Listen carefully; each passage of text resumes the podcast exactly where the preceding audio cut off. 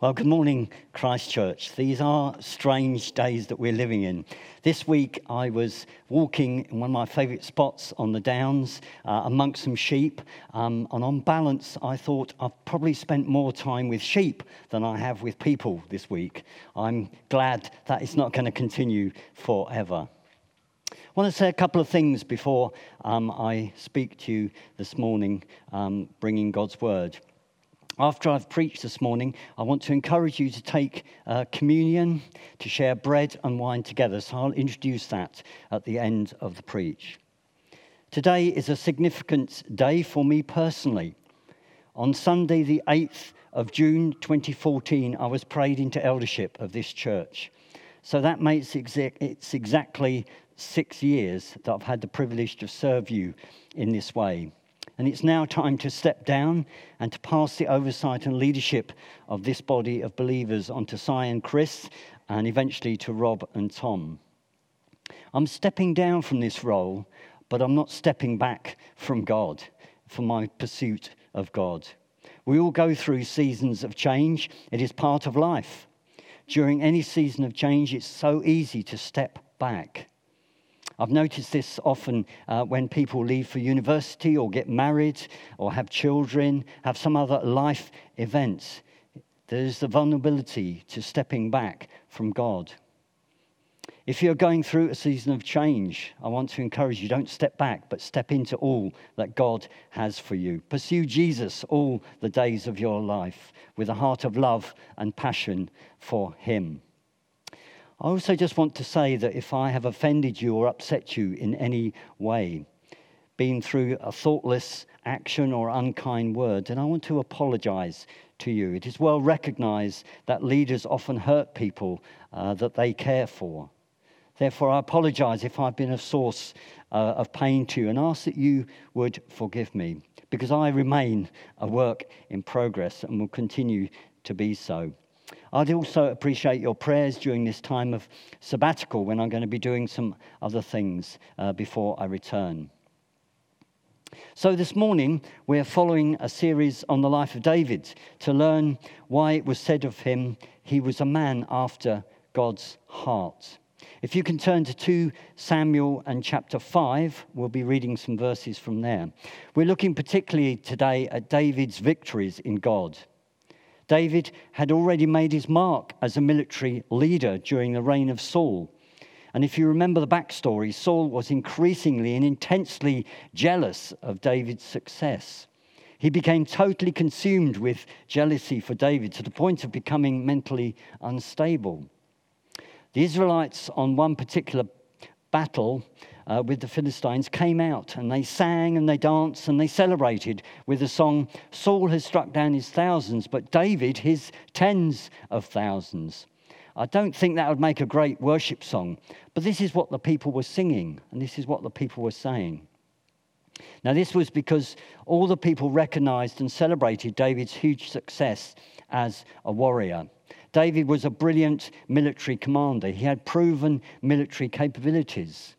He knew how to lead men. He'd learnt strategy, how to win battles. He would have been in the SAS. In this season of his life, David is victorious in God and is winning battles. And so today we're looking at how we can be victorious in God. We pick up the story after Saul had fallen on his sword and killed himself. David then became king over Israel at the age of 30 and he reigned for 40 years. David eventually captured the city of Jerusalem. He built a magnificent, grand designs home in that city. But before that, he had some battles to fight. And this is what we're going to read about now from 2 Samuel and chapter 5 and verse 17. 2 Samuel 5 and verse 17. When the Philistines heard that David had been anointed king over Israel, all the Philistines went up to search for David. But David heard of it and went down to the stronghold. Now the Philistines had come and spread out in the valley of Rephaim. And David inquired of the Lord, Shall I go up against the Philistines? Will you give them into my hand? And the Lord said to David, Go up, for I will certainly give the Philistines into your hand. And David came to Baal Perazim, and David defeated them there. And he said, The Lord has broken through my enemies before me like a breaking flood. Therefore, the name of this place is called Baal Perazim. And the Philistines left their idols there, and David and his men carried them away. And in the Chronicles account of this, uh, it says that they burnt the idols. And the Philistines came up yet again and spread out in the valley of Rephaim. And when David inquired of the Lord, he said, You shall not go up. Go round to their rear and come against them opposite the balsam trees. And when you hear the sound of marching in the tops of the balsam trees, then rouse yourself, for then the Lord has gone out before you to strike down the army of the Philistines. And David did as the Lord commanded him and struck down the Philistines from Geba to Gezer. So the story narrative is about two battles against the Philistines in the valley of Rephaim, which was near to Jerusalem. Just a note about lessons that we'll learn from this story. Our battle is not against people. People often comment about how brutal and cruel and bloody the battles were in the Old Testament, and they certainly were. But you know, the wars in the last century have been just as brutal, with cruel tactics employed by numerous countries. But Paul tells us clearly, doesn't he, that we wrestle not against flesh and blood, not against people, but against rulers and cosmic powers, against evil forces that are present. These forces are undetectable, like the COVID virus, but the effect, just like COVID, the outcome of evil powers are the wickedness that we can see from them. So I want us to consider three things from this story. This morning is found, the first thing uh, is found in verse 19 that David inquired of the Lord. So, David, as we've said, is a proven military commander and leader. Now, consider this. Despite being a successful warrior, we read these words, which are key to his success. David inquired of the Lord. At this point, he could have been tempted to make a decision out of his extensive experience. After all, he was capable and competent. But he didn't. He inquired of the Lord. So, what does this mean? What comes to your mind? What do you understand by these words? David inquired of the Lord. Well, you're probably thinking David prayed about this situation, and you would be correct. He was facing a battle, so he prayed. But I want to suggest to you this is not David just praying about a situation. There is something fundamentally much more going on here, something much deeper, something about uh, an intimate prayer life. We use the words, let's pray regularly. So much so, I think we can lose what they really mean that we're coming before Almighty God. We attach the phrase, don't we, praying for you in our phone conversations, our emails, our texts, to such an extent that it can become meaningless. It can become part of Christian speak. Hello, how are you? I'm praying for you. It rolls off the tongue so easily. David is not just having a little prayer about this battle. David is not just saying, Will you give me victory? Will you help my endeavors? No, this is an inquiring word it's much more, it's much stronger. It means to bring the subject up. So David was bringing the subject up with God to find out, to find out information, to get specifics. That's what David was after to question, to ask, and to seek an answer. This phrase has an intensity, an intentionality, and an intimacy about it. This is a whole different level of praying.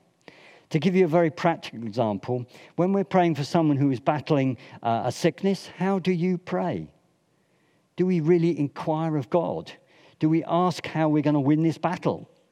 Do we ask the Lord, How are you going to heal my friend? Do we actually pray like that, or do we pray vague pastoral prayers? Now, pastoral prayers are very important. But just as important are inquiring prayers, those prayers asking for revelation from the heart of our Father. Now, you can apply this to any situation that you may be facing any temptation, any battle, any frustration, any war that's raging around you at the moment. You can do this. Not out of some duty, but because of our relationship that we have with our Father God. David inquired of the Lord in the context of battles that he and the nation were facing. I want to suggest to you we have an important biblical principle here. In every battle you and I face, be it financial, a relationship battle, a marriage difficulty, needing to find work, a health issue, you're hemmed in by circumstance, whatever that may be, follow David's example and inquire of the Lord. Can I challenge you, as I challenge myself, to press in for a deeper level of asking, pressing in for specifics? You know, I believe that God wants to hear our questions. He's not fazed by our questions. Questions like, how can we win this battle? What tactics do we need to use? How can I be a conqueror? What do you want me to know? That is a really good question to ask God. What do you want me to know? What are the keys for breakthrough? This is part of our growing in a deeper intimacy with God, in an honesty with God, becoming like David in this respect, chasing after the heart of God. This is so exciting because actually we are wired to do this. And as sons and daughters, we can inquire of God in this intimate way. Another thing to note is that David took the initiative himself of inquiring of God. He could have consulted his advisors, his political advisors, bit of a loaded word at the moment, isn't it? He could have encouraged all the people to inquire of God, but no, David inquires of God himself. There's nothing wrong in sharing our burdens and battles. Indeed, we're encouraged to bear one another's burdens, aren't we, in the New Testament? But this doesn't lessen the access that we have to our Father God to inquire of Him. Paul did this in 2 Corinthians 12. Let me just read that passage to you 2 Corinthians 12 and verses 7 to 19. Sorry, 7 to 9. So, to keep me from becoming conceited because of the surpassing greatness of the revelations, Paul was receiving great revelations here. He says, A thorn was given me in the flesh, a messenger of Satan to harass me, to keep me from becoming conceited. Three things I plead, three times I pleaded with the Lord about this, that it should leave me. But he said to me, My grace is sufficient for you, my power is made perfect in weakness. Paul inquired of God.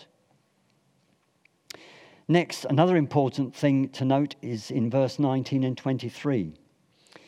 At this time, David faced two different battles, even though they were the same enemy, the Philistines.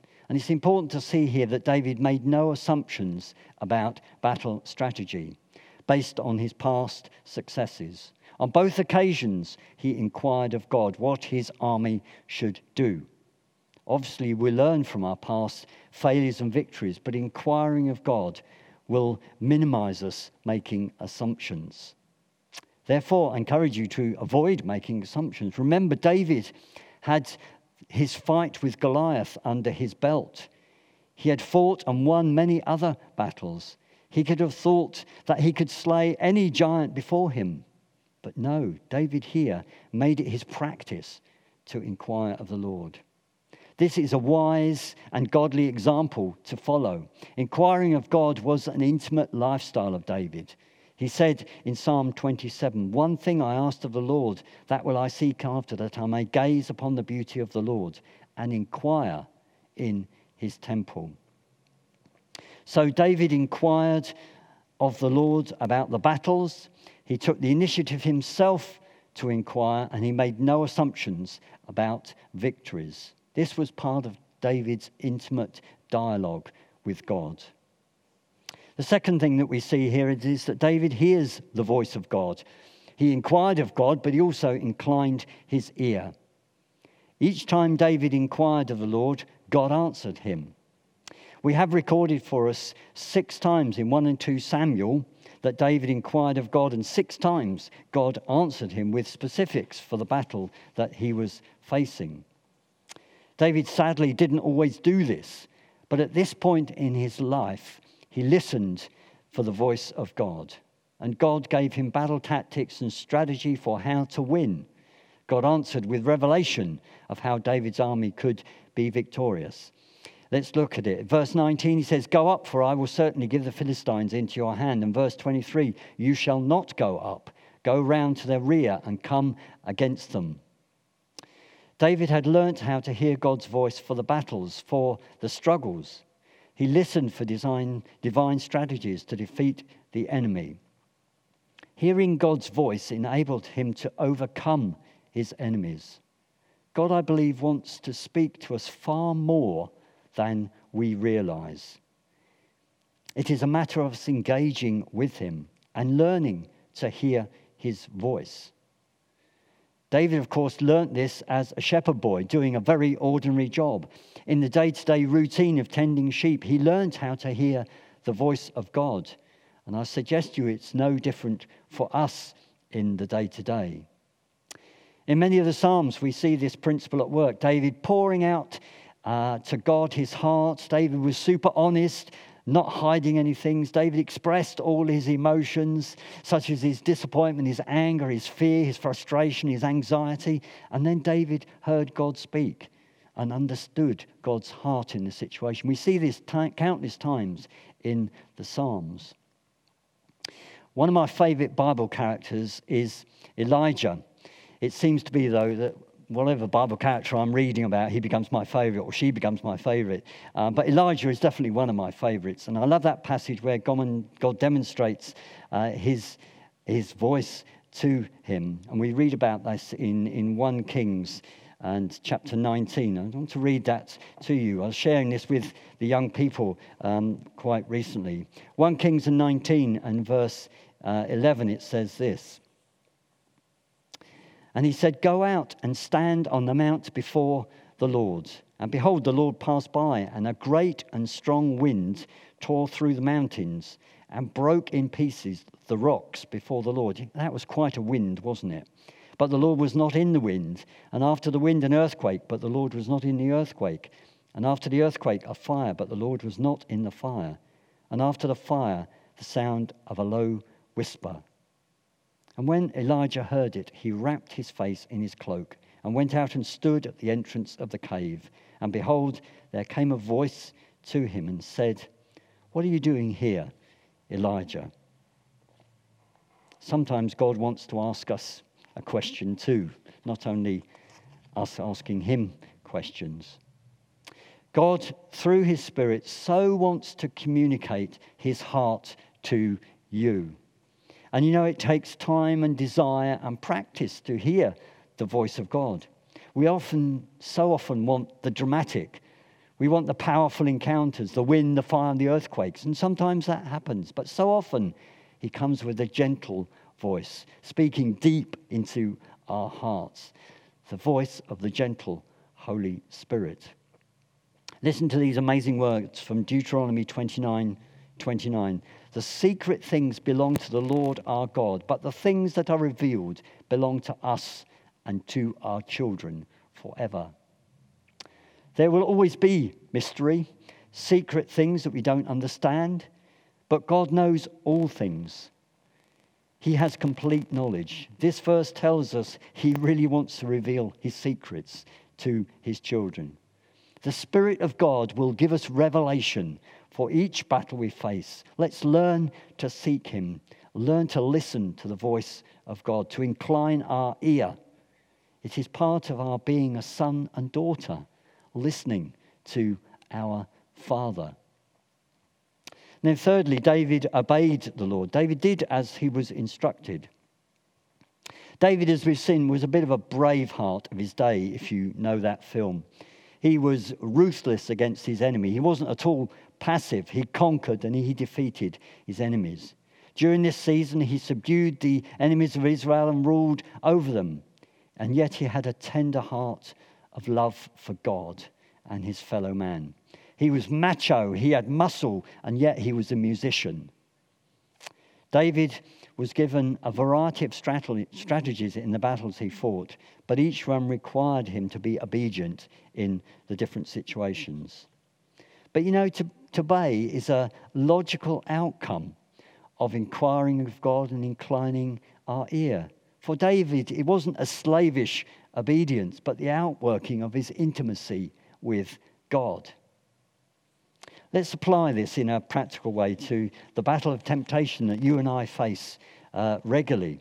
In 1 Corinthians 10, verse 13, Paul says this No temptation has overtaken you that is not common to man.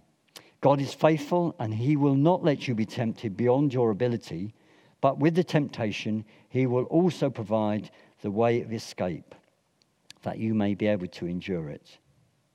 How do we do this? We inquire of the Lord, we hear his voice. Revelation comes, and then out of our intimacy with the Father, we discover the way of escape. This is how we gain victory. We inquire, we incline our ear. And as we follow Jesus, who is the lion and the lamb, he will give us the victory. Because we are more than conquerors through Christ, as Paul tells us in Romans 8. Let's pray together. Father God, we just want to step in to all that you have for us in this season. Whoever we are uh, today, whatever position we're in, we want to step in closer to you. We want to draw closer to you. We want to have deeper levels of intimacy as we have seen in the life of David. Thank you so much for the privilege of prayer. Thank you that we can boldly come into your presence, Father. That's the access that you've given to us through Jesus. We can boldly come and speak with you. And thank you that you have given us of your spirit. We have received of your spirit so that we can hear your voice. And thank you that, Holy Spirit, you want to bring secrets and revelation from the heart of the Father to us. Jesus, you are truly our victor. You have conquered. You have fought all our battles.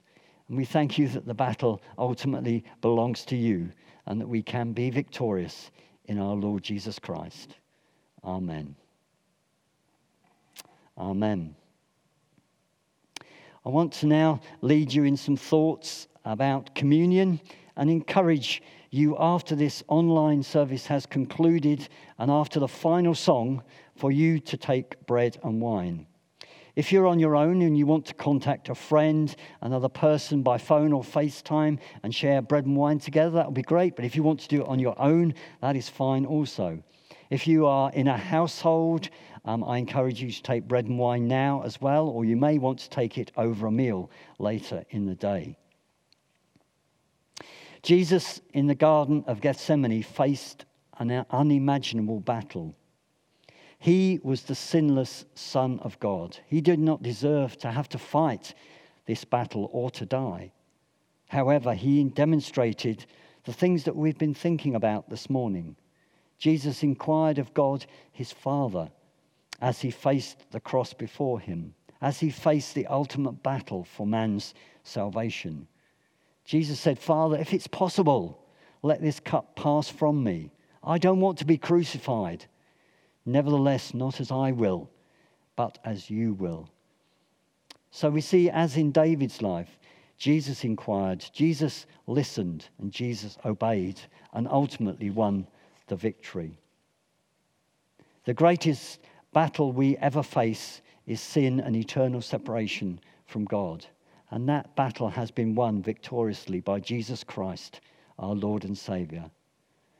This is why we are victorious in God, because Jesus took upon himself our personal and unwinnable battle against sin and death. Jesus stood in our place, won the battle that we might stand in victory. Jesus' overwhelming love for you and for me is shown at Calvary. That's what we're remembering today. And through Calvary, we receive that unstoppable flood of love that is poured out upon us. David said in the story we read earlier, The Lord has broken through my enemies before me like a breaking flood, an unstoppable flood, it can be translated. Jesus has ultimately done this for us. He's broken through all our enemies with an unstoppable flood from his love. let's read those familiar words from Matthew and chapter 26. I'll read them for you. Matthew 26 and verse 26. Now, as they were eating, Jesus took bread and after blessing it, broke it and gave it to his disciples and said, Take, eat, this is my body. And he took a cup, and when he had given thanks, he gave it to them, saying, Drink of it, all of you. For this is my blood of the covenant, which is poured out for many for the forgiveness of sins. I tell you, I'll not drink again of this fruit of the vine until that day when I drink it new with you in my Father's kingdom. We belong to Jesus, who has opened the floodgates of heaven with an unstoppable and unquenchable love. Jesus, the lion and the lamb, has won the ultimate battle through the cross and gained the victory through his resurrection. Thanks be to God who gives us victory through our Lord Jesus Christ. Hallelujah. I want to just pray now, and I want to pray the Aaronic prayer of blessing over us. Um, it's the song that Rob is going to sing for us next, and I really believe this is a song for the moment, and not just for us as a church, but for the world, worldwide church. And this has gone viral, this song, and it's such beautiful words and so powerful. And I want you to receive the blessing from these words. So the Lord bless you and keep you. The Lord make his face shine upon you. The Lord be gracious to you. The Lord lift up his countenance upon you and give you his peace. Amen.